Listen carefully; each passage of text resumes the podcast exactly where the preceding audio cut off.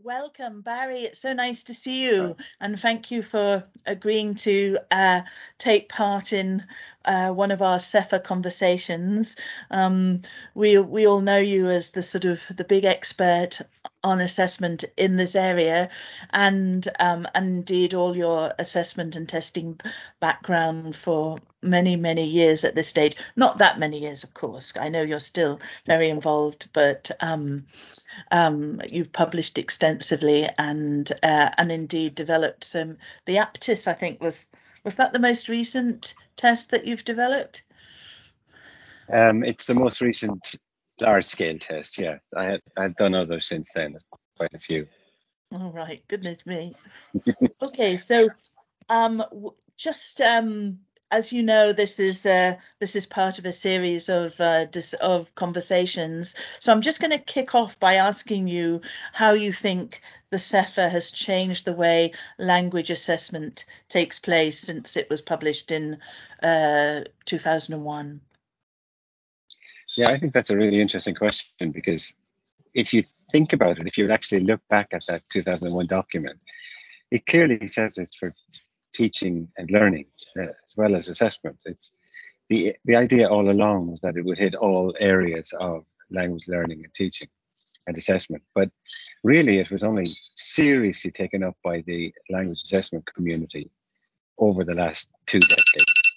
Sorry, this is a, a late reminder that um, if I if I had forgotten to answer them, this I would have been told get off the phone, get off what you're doing. Um, anyway, to go back to where I was talking, uh, yeah, the, the language testing community really took on the CEFR in a big way.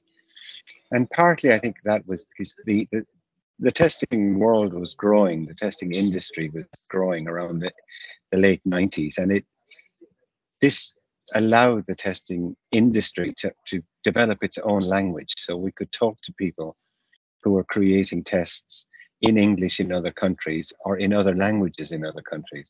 And it gave us a very clear idea of where the levels might be. And I guess on top of that, in, in the language testing world, we, we've always been interested in uh, standard setting, in understanding what is the level at which a person can be deemed to be proficient. Um, what do they have to do to demonstrate it?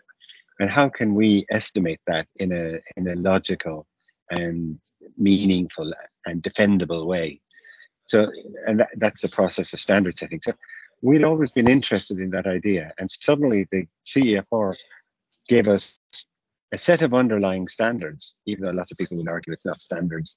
Right, they're right. frameworks and mm. but let's forget about that argument but it, it did give us a de facto we call them a de facto set of standards that we could use. And I could talk to people about a test of Irish at B1 or a test of French at B1 or a test of English at B1. And it gave us a way of talking to each other, understanding what we were talking about, and also a mechanism by which when when you look at creating a cut point in a test, the standard setting, we have uh, the, the minimally acceptable person was the old measurement term which went out of fashion some years ago, but which I insist on using still, just to wind up my measurement friend, because it shows you how far away from the reality of people measurement can be.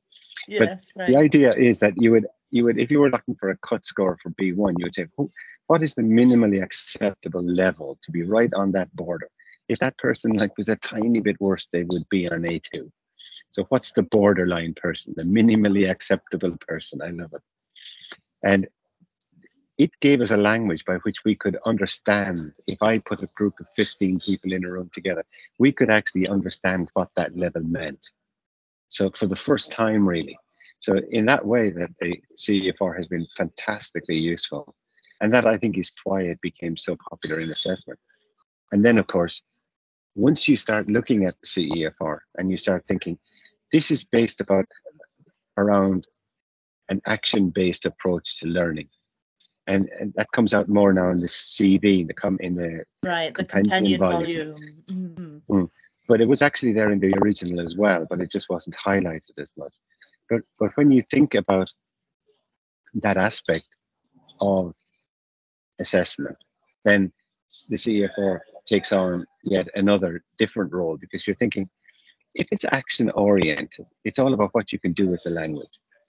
And then this whole concept of um, your your multiple choice based test or your your your very minimally uh, language oriented or language generating test becomes meaningless.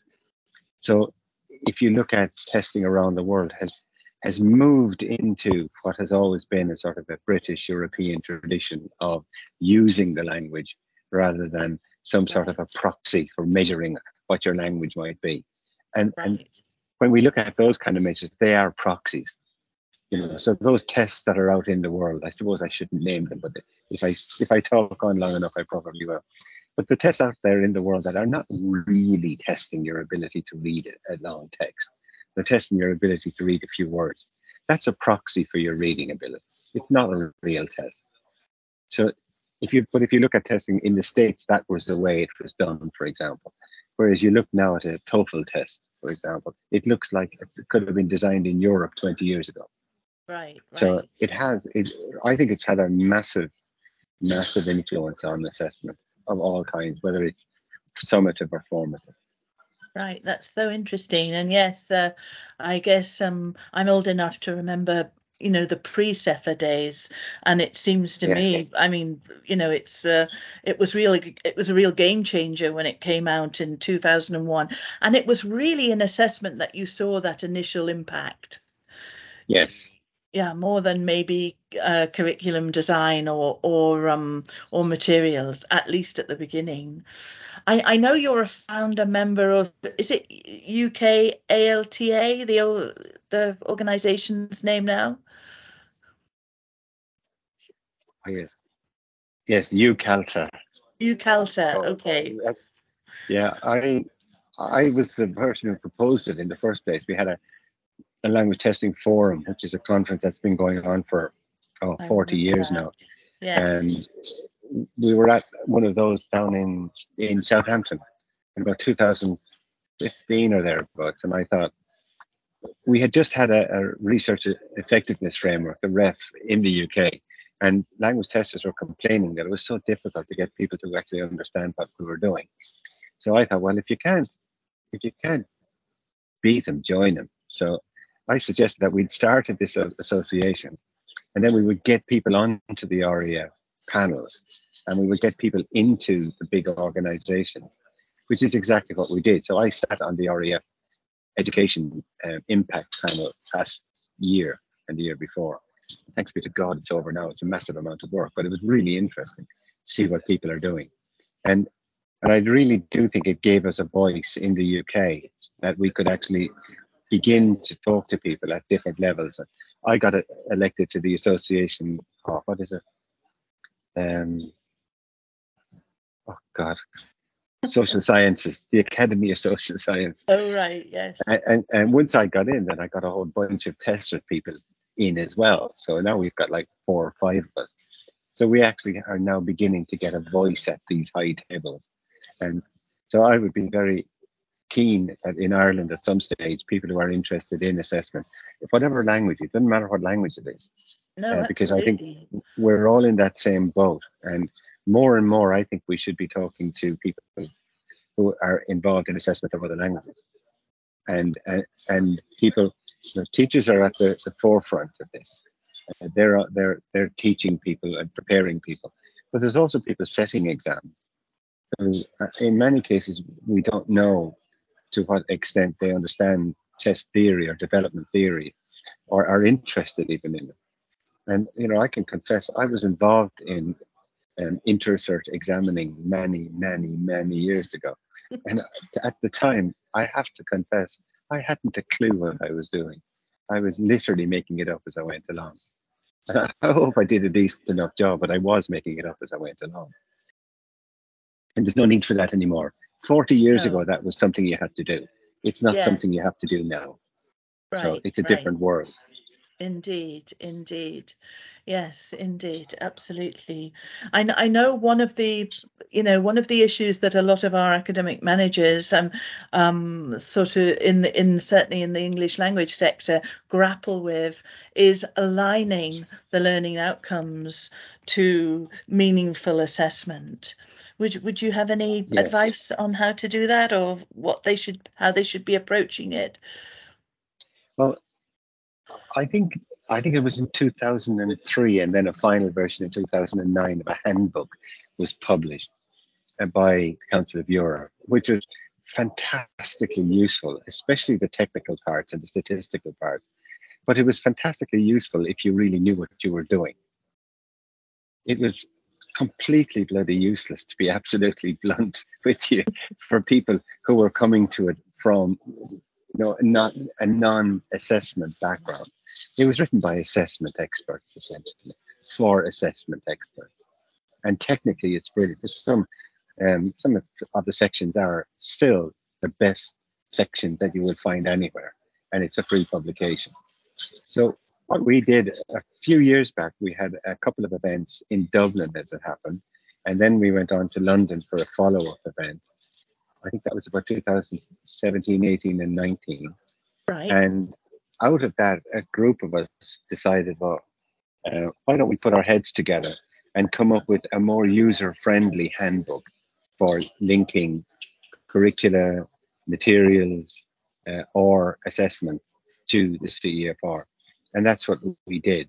And that's now it's available on the British Council website, ALTE website, UKALTA website, all the organizations who were involved in it, EALTA as well. So it, the four organizations kind of got together. And basically, it was Neus Figueras from Spain, who's oh, very oh, yes. well known in this area. David Little, of course, from Ireland, who is a genius on all things CEFR. The man knows everything. Whenever you want a, a, a, lecture on, instead of ancient Irish history, if you want ancient CEFR history, go to David, he'll tell you everything. except he knows not only the ancient stuff, he knows the modern stuff as well. So he was absolutely invaluable in that. He's also a great guy because some of us, we're all assessment people, and he's not really.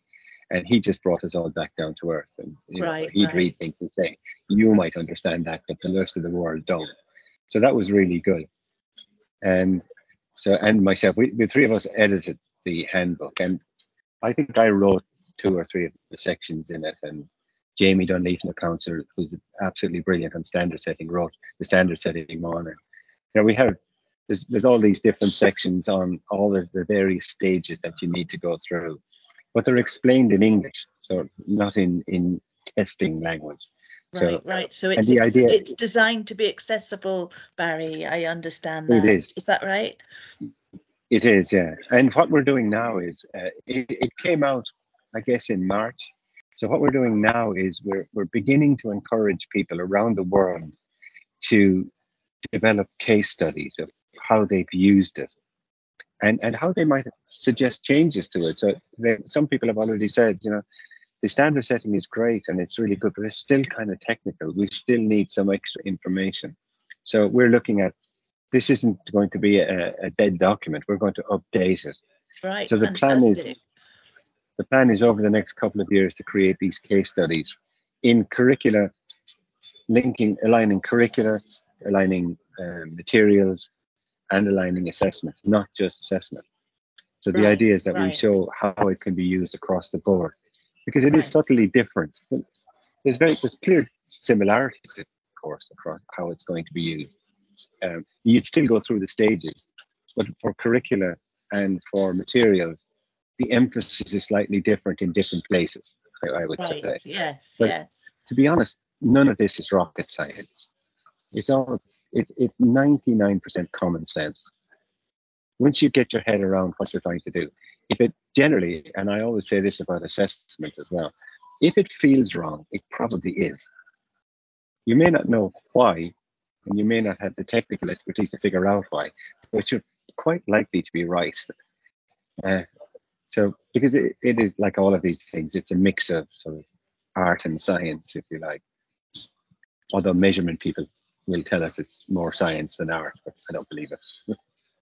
So you're really talking about assessment not in the ivory tower design room at the top, but as part of the whole design of the curriculum. Would would it be fair to say that? Oh yeah, if for those who are interested, there's another publication on the British Council website called the Comprehensive Learning System, which I, I wrote myself. I've been bleating on about it for a couple of decades probably now, but mostly in the last decade. And this is where I always talk about my triangle with the curriculum, the delivery, which is the teaching, teacher training, teacher assessment, teacher professional development, materials development, and physical makeup of the classroom, everything around the delivery of the curriculum. And the other side of the triangle then is assessment. They all have to be aligned. They all have to be built together. So if you're trying to, to create a system or to change a system and you don't look at all three sides of that triangle, you're wasting your time. It's yes, yes. I heard one person told me once there's a wonderful term, it's called a wombat, a waste of money, brains, and time. it's, it's just not going to work. Oh, I'll definitely remember that now. Yeah. Thank you so much. And is is that is is your comprehensive learning system is that in in the CEFR alignment handbook that you've been talking about, or is it a separate? Yeah. No, because I think we all realized early on that the, the concept of the CEFR, the concept of this alignment of the, the comprehensive learning system isn't a new one. It's just a bringing together of ideas that have been around for a long time in sensible places and people who try to do things well. So it's not new. It's just bringing the ideas together so that people have, have a basis, a triangle to, to, to hang what they're doing on. That's what really counts. And uh, so what we've done is we've sort of we're trying to weave the two together to say, you know, you can have all of the alignment you like with the assessment, but if your curriculum isn't aligned, and if your materials aren't aligned, and if the way you train your teachers isn't aligned, and if your physical makeup of your classroom isn't aligned, it isn't going to work. And again, it isn't rocket yes, science. Yes, of course. Mm, it, it, it's all connected. So absolutely, absolutely. Yeah. Just just as a last question, Barry, if if for our for our um program developers, academic managers, where where would you suggest that they start in this process? In the process of aligning materials That's right, exactly. I yeah. think the first place I would start is I would go to that one of those websites, UKALTA, EALTA, ALTE, or British Council, download the handbook. With the handbook, it's it's designed to be used. So each chapter comes with a series of tables that you will complete as you're doing the job, and those are that's so the main th- thing is a PDF, but the the other the downloadable forms are in Word format, so you can use them to your heart's content, and and and just look at what needs to be done, and build a system that meets your own needs. And if you've got issues with it, then ask. There's plenty of people out there who are more than happy to help. And if you're going to do it and you're serious about doing it and doing a good job, think about writing it up as a case study. It's not mm-hmm. a case study is not a, sort of a, a, an academic paper that's going to be judged by two or three re, uh, referees and then edited before it's published. A case study is a case study, so you tell us what you've done, you tell us how you've done it, and what were the issues? What were the good bits, and what do you think were the bits? Right. Yes, yes, what you learnt from it, so to speak. Mm-hmm. People, other practitioners, to understand and to use. So that's what. I'd suggest is that you just go and do it, you know, and don't worry about it. You know, I was doing alignments to the CEFR 15 to 20 years ago for various publishing companies and test publishing companies. And when I look at them now, I think, Mother of God, they're bloody primitive. but, you know, but I was the only one doing it at the time, so everybody thought it was great. so I only thought it was great myself, to be honest. but um, and you know, you learn over the years. You learn how to do it, and you, you, you meet other people who you learn from. Um, and as I said, you know, we have people in the council like Jamie Dunlea, who's an, an Australian with an Irish passport, a good lad, and he's brilliant at all this stuff, and he has a, a, a mountain of knowledge in his head. So you go to people like that, you ask people questions, and they you, you find a, an event where you can actually go and talk to people about it. Like, are you encourage organizations like uh, QQI or the Department of Education to set up workshops with people who know what they're doing, real practical things where you can sit Right. around Yes. and yes. sort of, you know, like Alcoholics Anonymous, you know, I'm in alignment. How would you? An alignment anonymous or whatever, and just talk about the problems and talk about the issues because it, it's all very practical. And if it's not practical, it's useless. yes. So I- I- You know, Yeah, I, I get involved with writing theories and theories and um, test validation and development all the time. But for me, a a theory is useless if it doesn't work. yes. And and Yes. and most of the theories we have don't work, Right. unfortunately. So what we need to do is is get ourselves organized and, and then talk practicality, talk reality. Yes. Yes. That's what it's all about. That's what assessment is all about. yes. So you can have all the theory you like, but if your test doesn't work, it's useless. Yes, absolutely. Well, that, that's Mm. a very good note to to finish on, Barry. I think um, if your test doesn't work, and be practical, and not to be sort of intimidated by the theory, because uh, that can um, sometimes be sort of people feel they they just don't know enough to engage with it, if you know what I mean, rather than just getting stuck in and Yeah. seeing what happens. Yeah. Well, I'd some like of the recent yeah. publications that I've done are uh, with Micheline Chalhoub-Deville. We did a book on validity a couple of years back, and we have a paper coming out fairly soon again on it. Yeah.